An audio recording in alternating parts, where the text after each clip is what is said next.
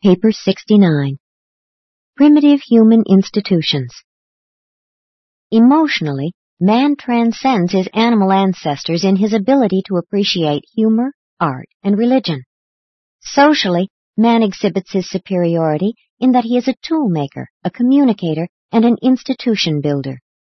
When human beings long maintain social groups, such aggregations always result in the creation of certain activity trends which culminate in institutionalization. Most of man's institutions have proved to be labor saving, while at the same time contributing something to the enhancement of group security.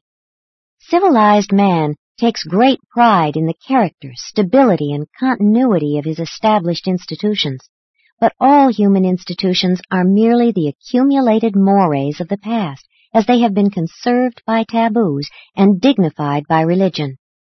Such legacies become traditions, and traditions ultimately metamorphose into conventions. 1. Basic human institutions.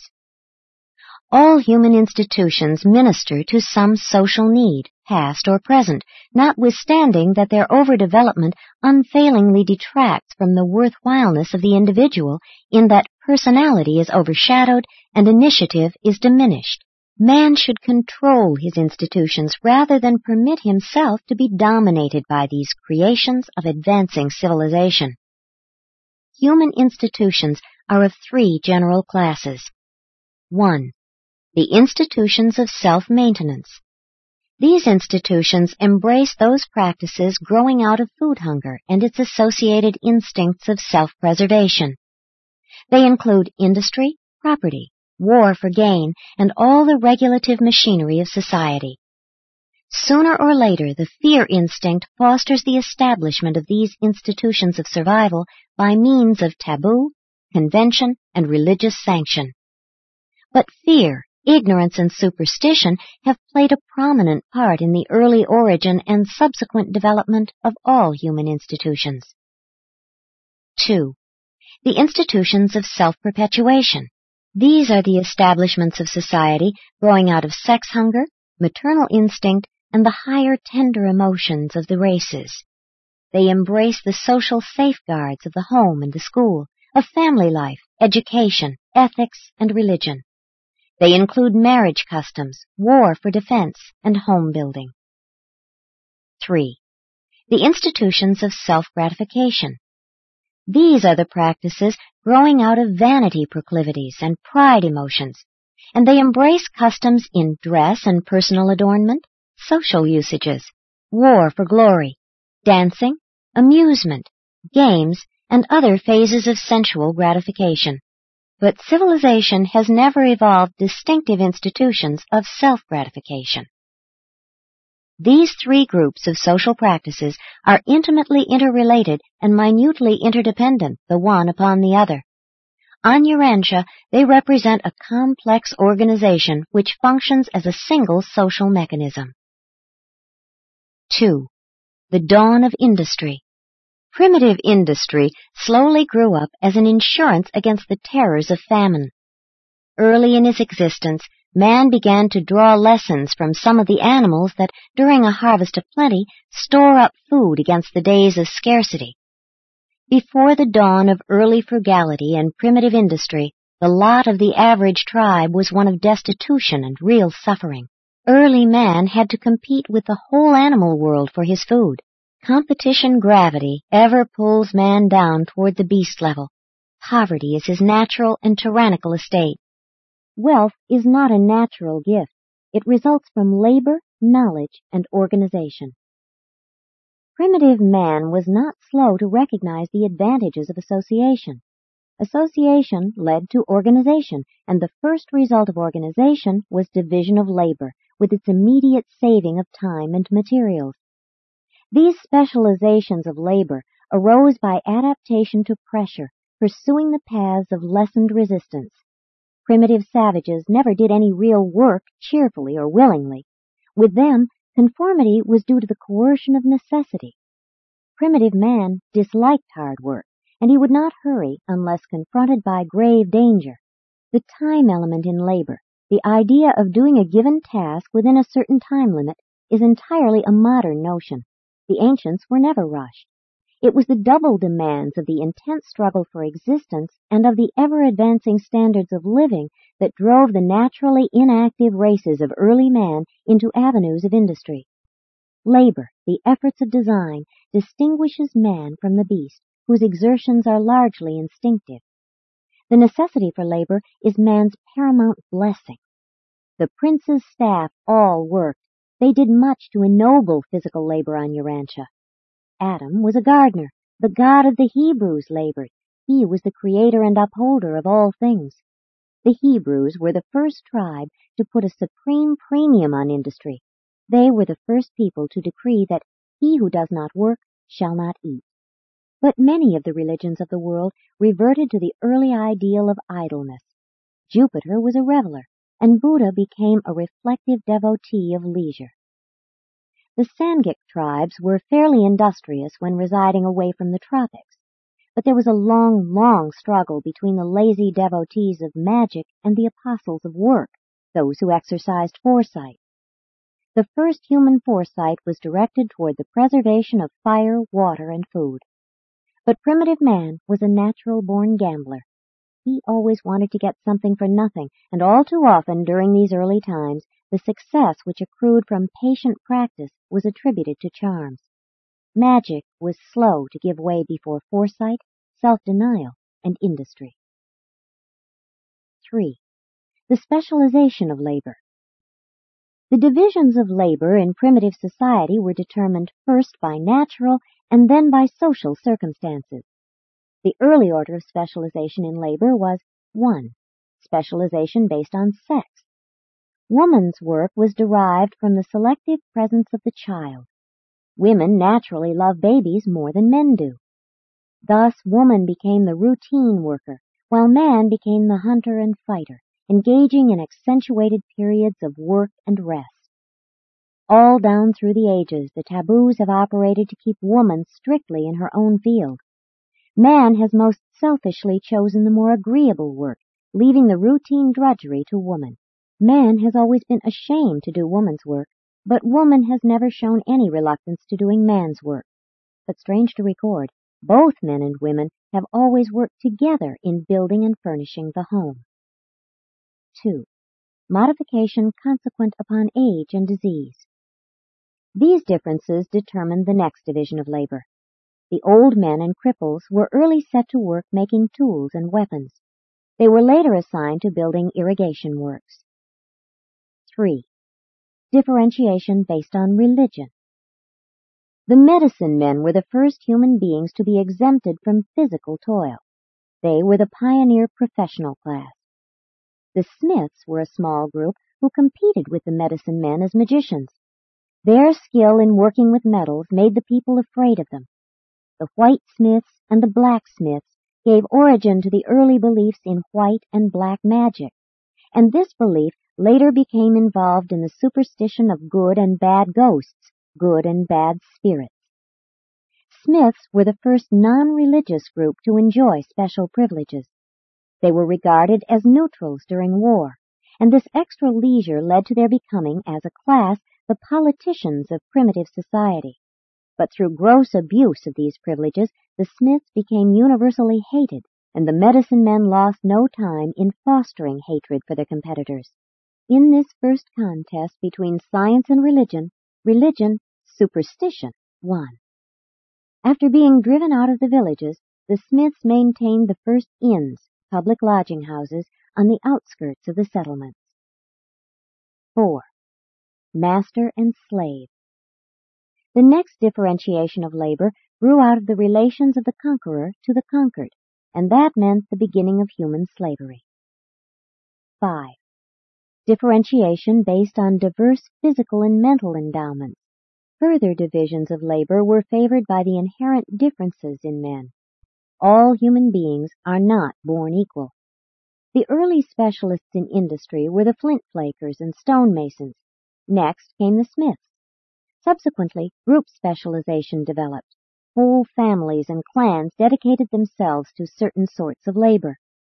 The origin of one of the earliest castes of priests, apart from the tribal medicine men, was due to the superstitious exaltation of a family of expert sword makers. The first group specialists in industry were rock salt exporters and potters. Women made the plain pottery and men the fancy. Among some tribes, sewing and weaving were done by women, in others by the men. The early traders were women. They were employed as spies, carrying on commerce as a sideline. Presently trade expanded, the women acting as intermediaries, jobbers. Then came the merchant class, charging a commission, profit, for their services. Growth of group barter developed into commerce, and following the exchange of commodities came the exchange of skilled labor. 4. The beginnings of trade. Just as marriage by contract followed marriage by capture, so trade by barter followed seizure by raids. But a long period of piracy intervened between the early practices of silent barter and the later trade by modern exchange methods. The first barter was conducted by armed traders who would leave their goods on a neutral spot. Women held the first markets, they were the earliest traders, and this was because they were the burden bearers. The men were warriors. Very early the trading counter was developed, a wall wide enough to prevent the traders reaching each other with weapons. A fetish was used to stand guard over the deposits of goods for silent barter. Such marketplaces were secure against theft. Nothing would be removed except by barter or purchase. With a fetish on guard, the goods were always safe. The early traders were scrupulously honest within their own tribes, but regarded it as all right to cheat distant strangers. Even the early Hebrews recognized a separate code of ethics in their dealings with the Gentiles. For ages, silent barter continued before men would meet unarmed on the sacred marketplace. These same market squares became the first places of sanctuary, and in some countries were later known as cities of refuge. Any fugitive reaching the marketplace was safe and secure against attack. The first weights were grains of wheat and other cereals. The first medium of exchange was a fish or a goat. Later, the cow became a unit of barter. Modern writing originated in the early trade records. The first literature of man was a trade promotion document, a salt advertisement. Many of the earlier wars were fought over natural deposits such as flint, salt, and metals. The first formal tribal treaty concerned the intertribalizing of a salt deposit these treaty spots afforded opportunity for friendly and peaceful interchange of ideas and the intermingling of various tribes. Writing progressed up through the stages of the message stick, knotted cords, picture writing, hieroglyphics, and wampum belts to the early symbolic alphabets. Message sending evolved from the primitive smoke signal up through runners, animal riders, railroads, and airplanes, as well as telegraph, telephone, and wireless communication. New ideas and better methods were carried around the inhabited world by the ancient traders. Commerce linked with adventure led to exploration and discovery, and all of these gave birth to transportation. Commerce has been the great civilizer through promoting the cross-fertilization of culture. 5. The beginnings of capital. Capital is labor applied as a renunciation of the present in favor of the future. Savings represent a form of maintenance and survival insurance. Food hoarding developed self-control and created the first problems of capital and labor. The man who had food, provided he could protect it from robbers, had a distinct advantage over the man who had no food. The early banker was the valorous man of the tribe. He held the group treasures on deposit, while the entire clan would defend his hut in event of attack. Thus the accumulation of individual capital and group wealth immediately led to military organization. At first such precautions were designed to defend property against foreign raiders, but later on it became the custom to keep the military organization in practice by inaugurating raids on the property and wealth of neighboring tribes. The basic urges which led to the accumulation of capital were 1. Hunger associated with foresight. Food saving and preservation meant power and comfort for those who possessed sufficient foresight thus to provide for future needs.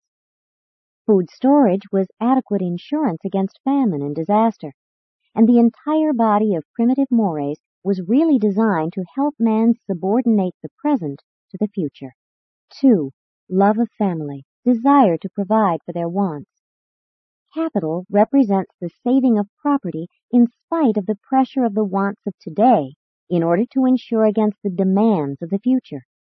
A part of this future need may have to do with one's posterity. 3.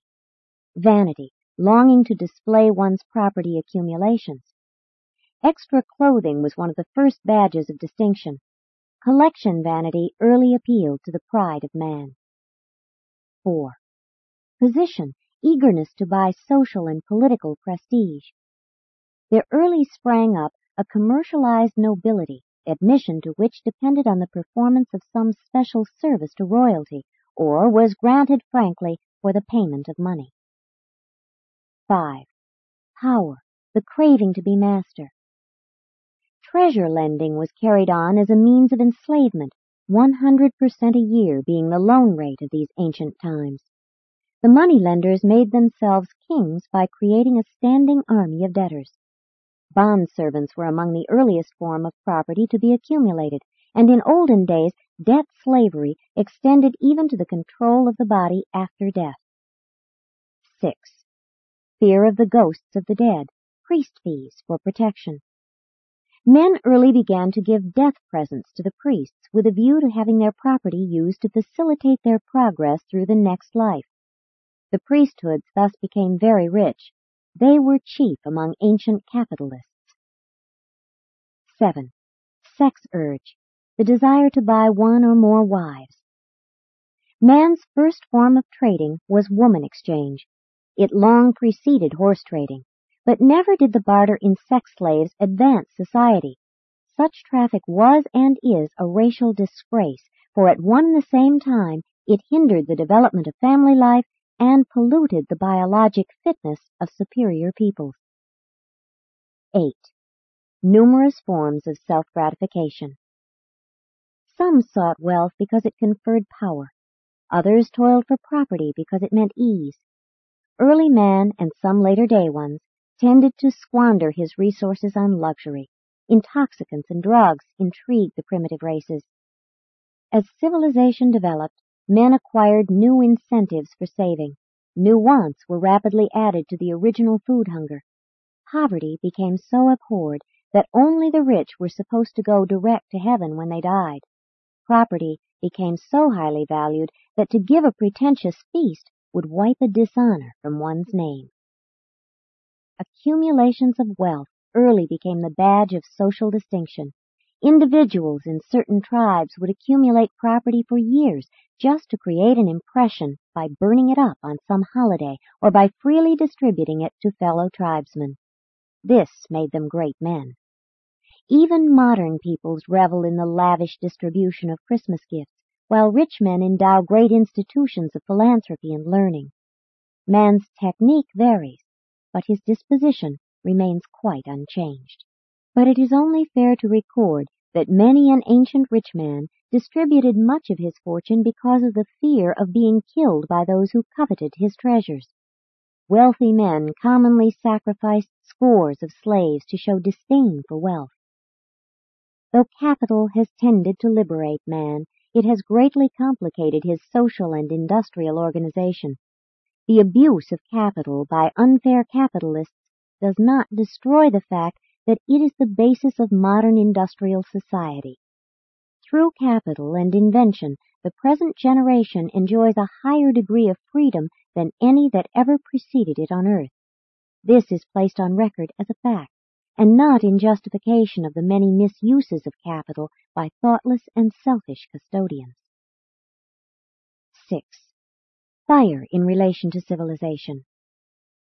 Primitive society with its four divisions, industrial, regulative, religious, and military, rose through the instrumentality of fire, animals, slaves, and property. Fire building by a single bound forever separated man from animal. It is the basic human invention or discovery.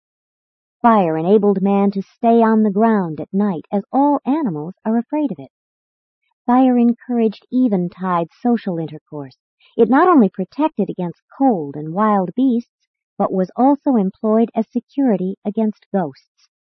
It was at first used more for light than heat. Many backward tribes refuse to sleep unless a flame burns all night.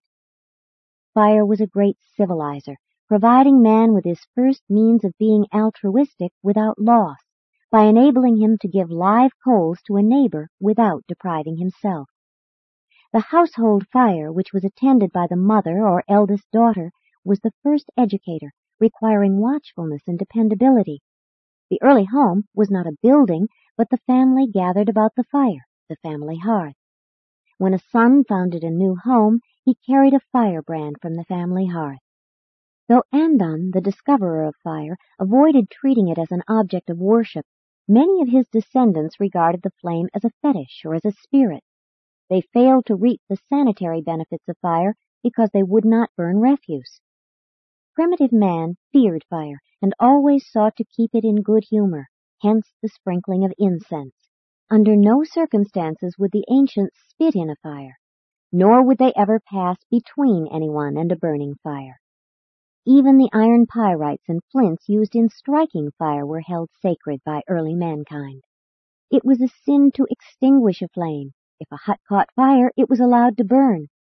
The fires of the temples and shrines were sacred and were never permitted to go out except that it was the custom to kindle new flames annually or after some calamity.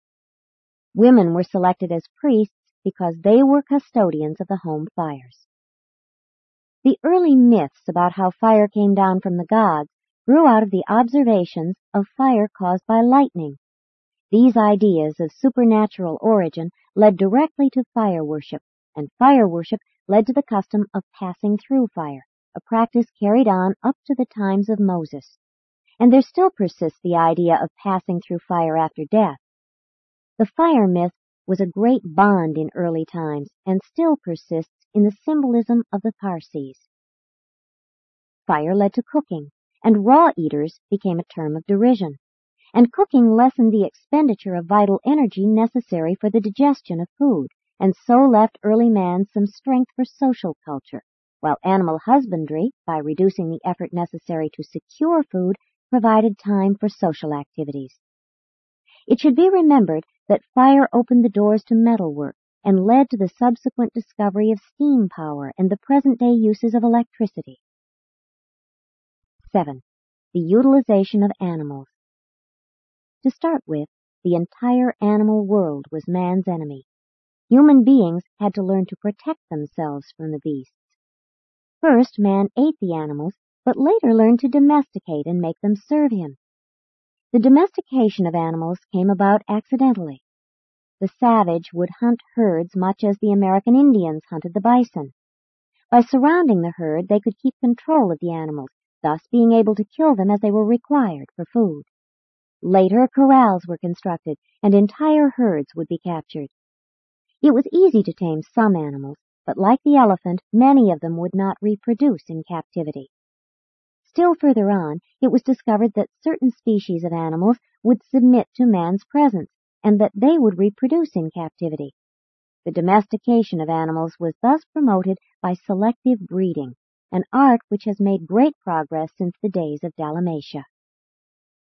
The dog was the first animal to be domesticated, and the difficult experience of taming it began when a certain dog, after following a hunter around all day, actually went home with him. For ages, dogs were used for food, hunting, transportation, and companionship. At first, dogs only howled, but later on they learned to bark. The dog's keen sense of smell led to the notion it could see spirits, and thus arose the dog fetish cult. The employment of watchdogs made it first possible for the whole clan to sleep at night. It then became the custom to employ watchdogs to protect the home against spirits as well as material enemies. When the dog barked, man or beast approached, but when the dog howled, spirits were near. Even now many still believe that a dog's howling at night betokens death. When man was a hunter, he was fairly kind to woman. But after the domestication of animals, coupled with the Caligastia confusion, many tribes shamefully treated their women. They treated them altogether too much as they treated their animals. Man's brutal treatment of woman constitutes one of the darkest chapters of human history. 8. Slavery is a factor in civilization. Primitive man never hesitated to enslave his fellows. Woman was the first slave, a family slave. Pastoral man enslaved woman as his inferior sex partner. This sort of sex slavery grew directly out of man's decreased dependence upon woman. Not long ago, enslavement was the lot of those military captives who refused to accept the conqueror's religion. In earlier times, captives were either eaten, tortured to death, set to fighting each other, sacrificed to spirits, or enslaved. Slavery was a great advancement over massacre and cannibalism. Enslavement was a forward step in the merciful treatment of war captives. The ambush of Ai, with the wholesale slaughter of men, women, and children, only the king being saved to gratify the conqueror's vanity, is a faithful picture of the barbaric slaughter practiced by even supposedly civilized peoples. The raid upon Og, the king of Bashan, was equally brutal and effective. The Hebrews utterly destroyed their enemies, taking all their property as spoils. They put all cities under tribute, on pain of the destruction of all males. But many of the contemporary tribes, those having less tribal egotism, had long since begun to practice the adoption of superior captives. The hunter, like the American red man, did not enslave. He either adopted or killed his captives. Slavery was not prevalent among the pastoral peoples, for they needed few laborers. In war, the herders made a practice of killing all men captives and taking as slaves only the women and children. The Mosaic Code contains specific directions for making wives of these women captives. If not satisfactory, they could be sent away, but the Hebrews were not allowed to sell such rejected consorts as slaves. That was at least one advance in civilization. Though the social standards of the Hebrews were crude, they were far above those of the surrounding tribes. The herders were the first capitalists. Their herds represented capital, and they lived on the interest, the natural increase. And they were disinclined to trust this wealth to the keeping of either slaves or women. But later on, they took male prisoners and forced them to cultivate the soil. This is the early origin of serfdom, man attached to the land. The Africans could easily be taught to till the soil, Hence, they became the great slave race. Slavery was an indispensable link in the chain of human civilization. It was the bridge over which society passed from chaos and indolence to order and civilized activities. It compelled backward and lazy peoples to work and thus provide wealth and leisure for the social advancement of their superiors. The institution of slavery compelled man to invent the regulative mechanism of primitive society. It gave origin to the beginnings of government. Slavery demands strong regulation, and during the European Middle Ages virtually disappeared because the feudal lords could not control the slaves. The backward tribes of ancient times, like the native Australians of today, never had slaves. True, slavery was oppressive, but it was in the schools of oppression that man learned industry. Eventually, the slaves shared the blessings of a higher society which they had so unwillingly helped create. Slavery creates an organization of culture and social achievement, but soon insidiously attacks society internally as the gravest of all destructive social maladies. Modern mechanical invention rendered the slave obsolete. Slavery, like polygamy, is passing because it does not pay. But it has always proved disastrous suddenly to liberate great numbers of slaves. Less trouble ensues when they are gradually emancipated. Today, men are not social slaves, but thousands allow ambition to enslave them to debt. Involuntary slavery has given way to a new and improved form of modified industrial servitude. While the ideal of society is universal freedom, Idleness should never be tolerated. All able-bodied persons should be compelled to do at least a self-sustaining amount of work.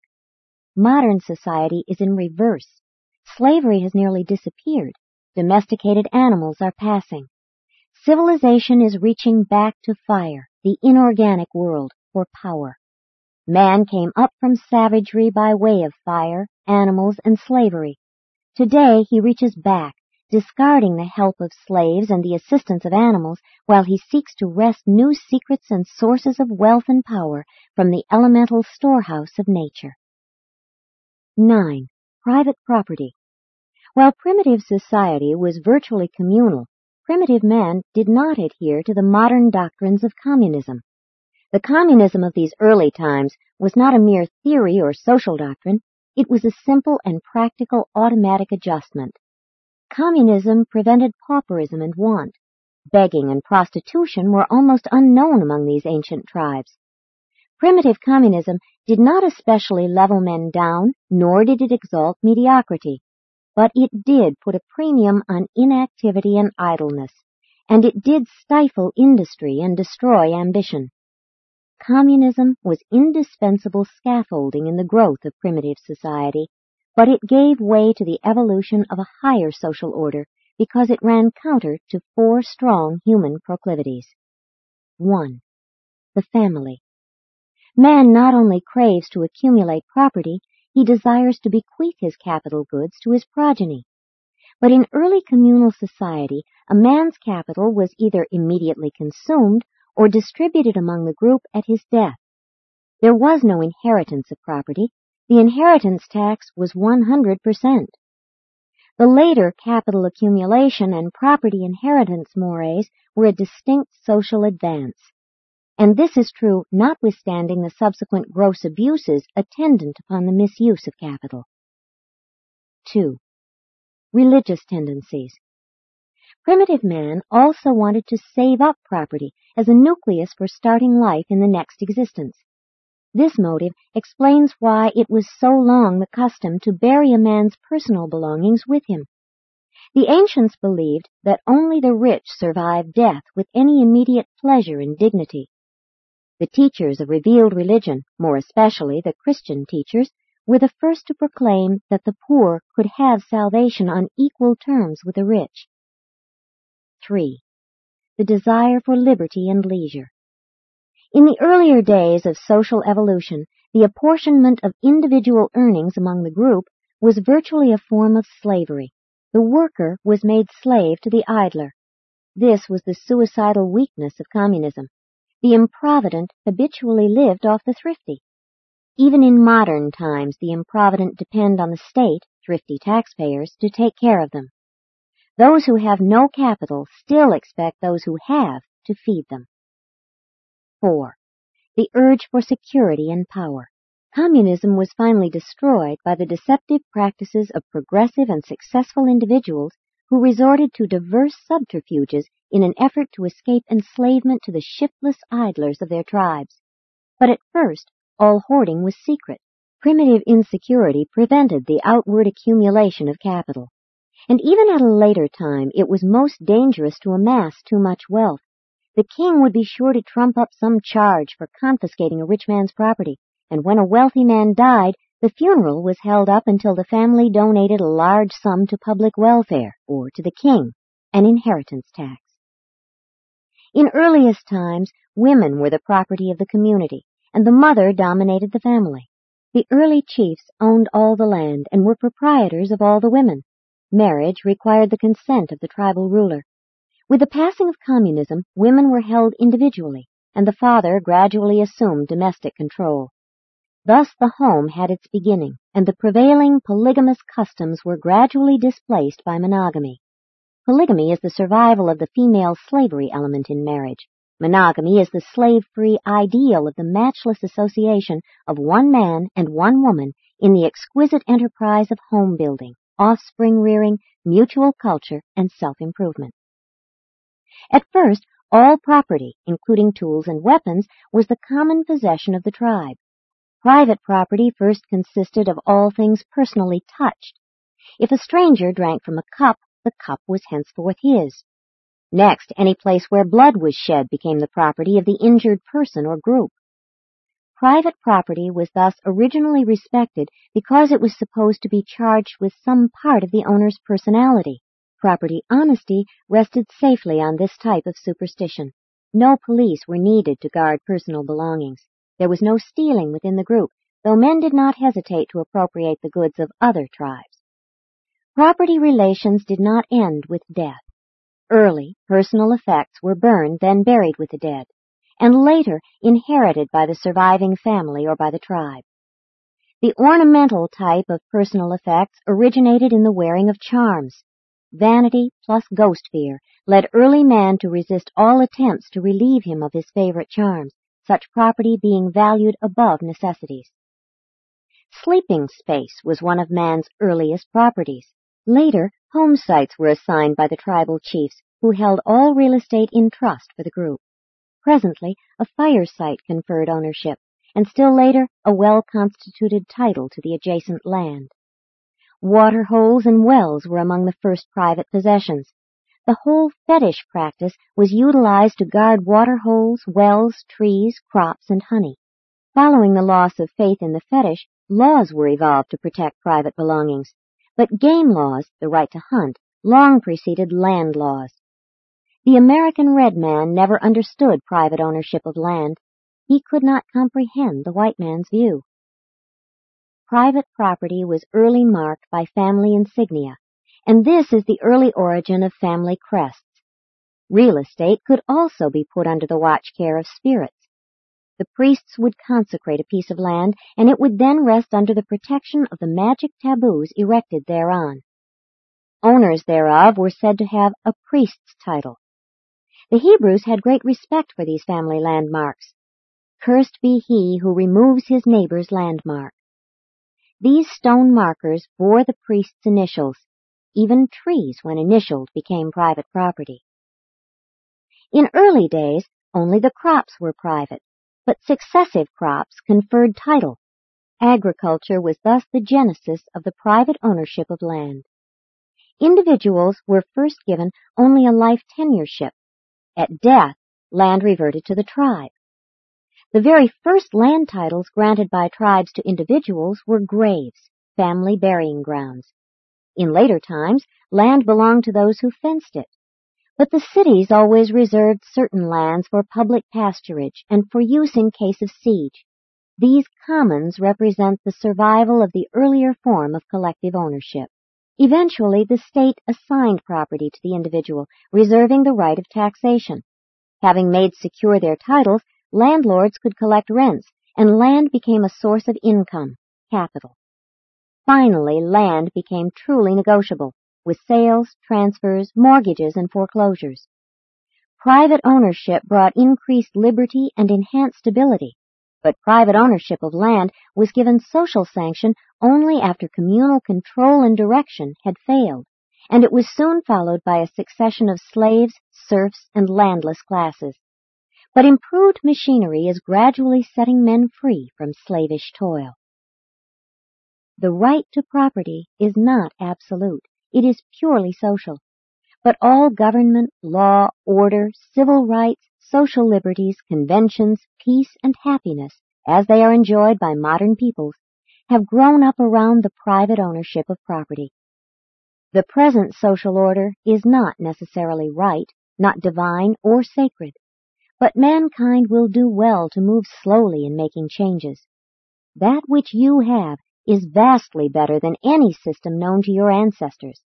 Make certain that when you change the social order, you change for the better. Do not be persuaded to experiment with the discarded formulas of your forefathers. Go forward, not backward.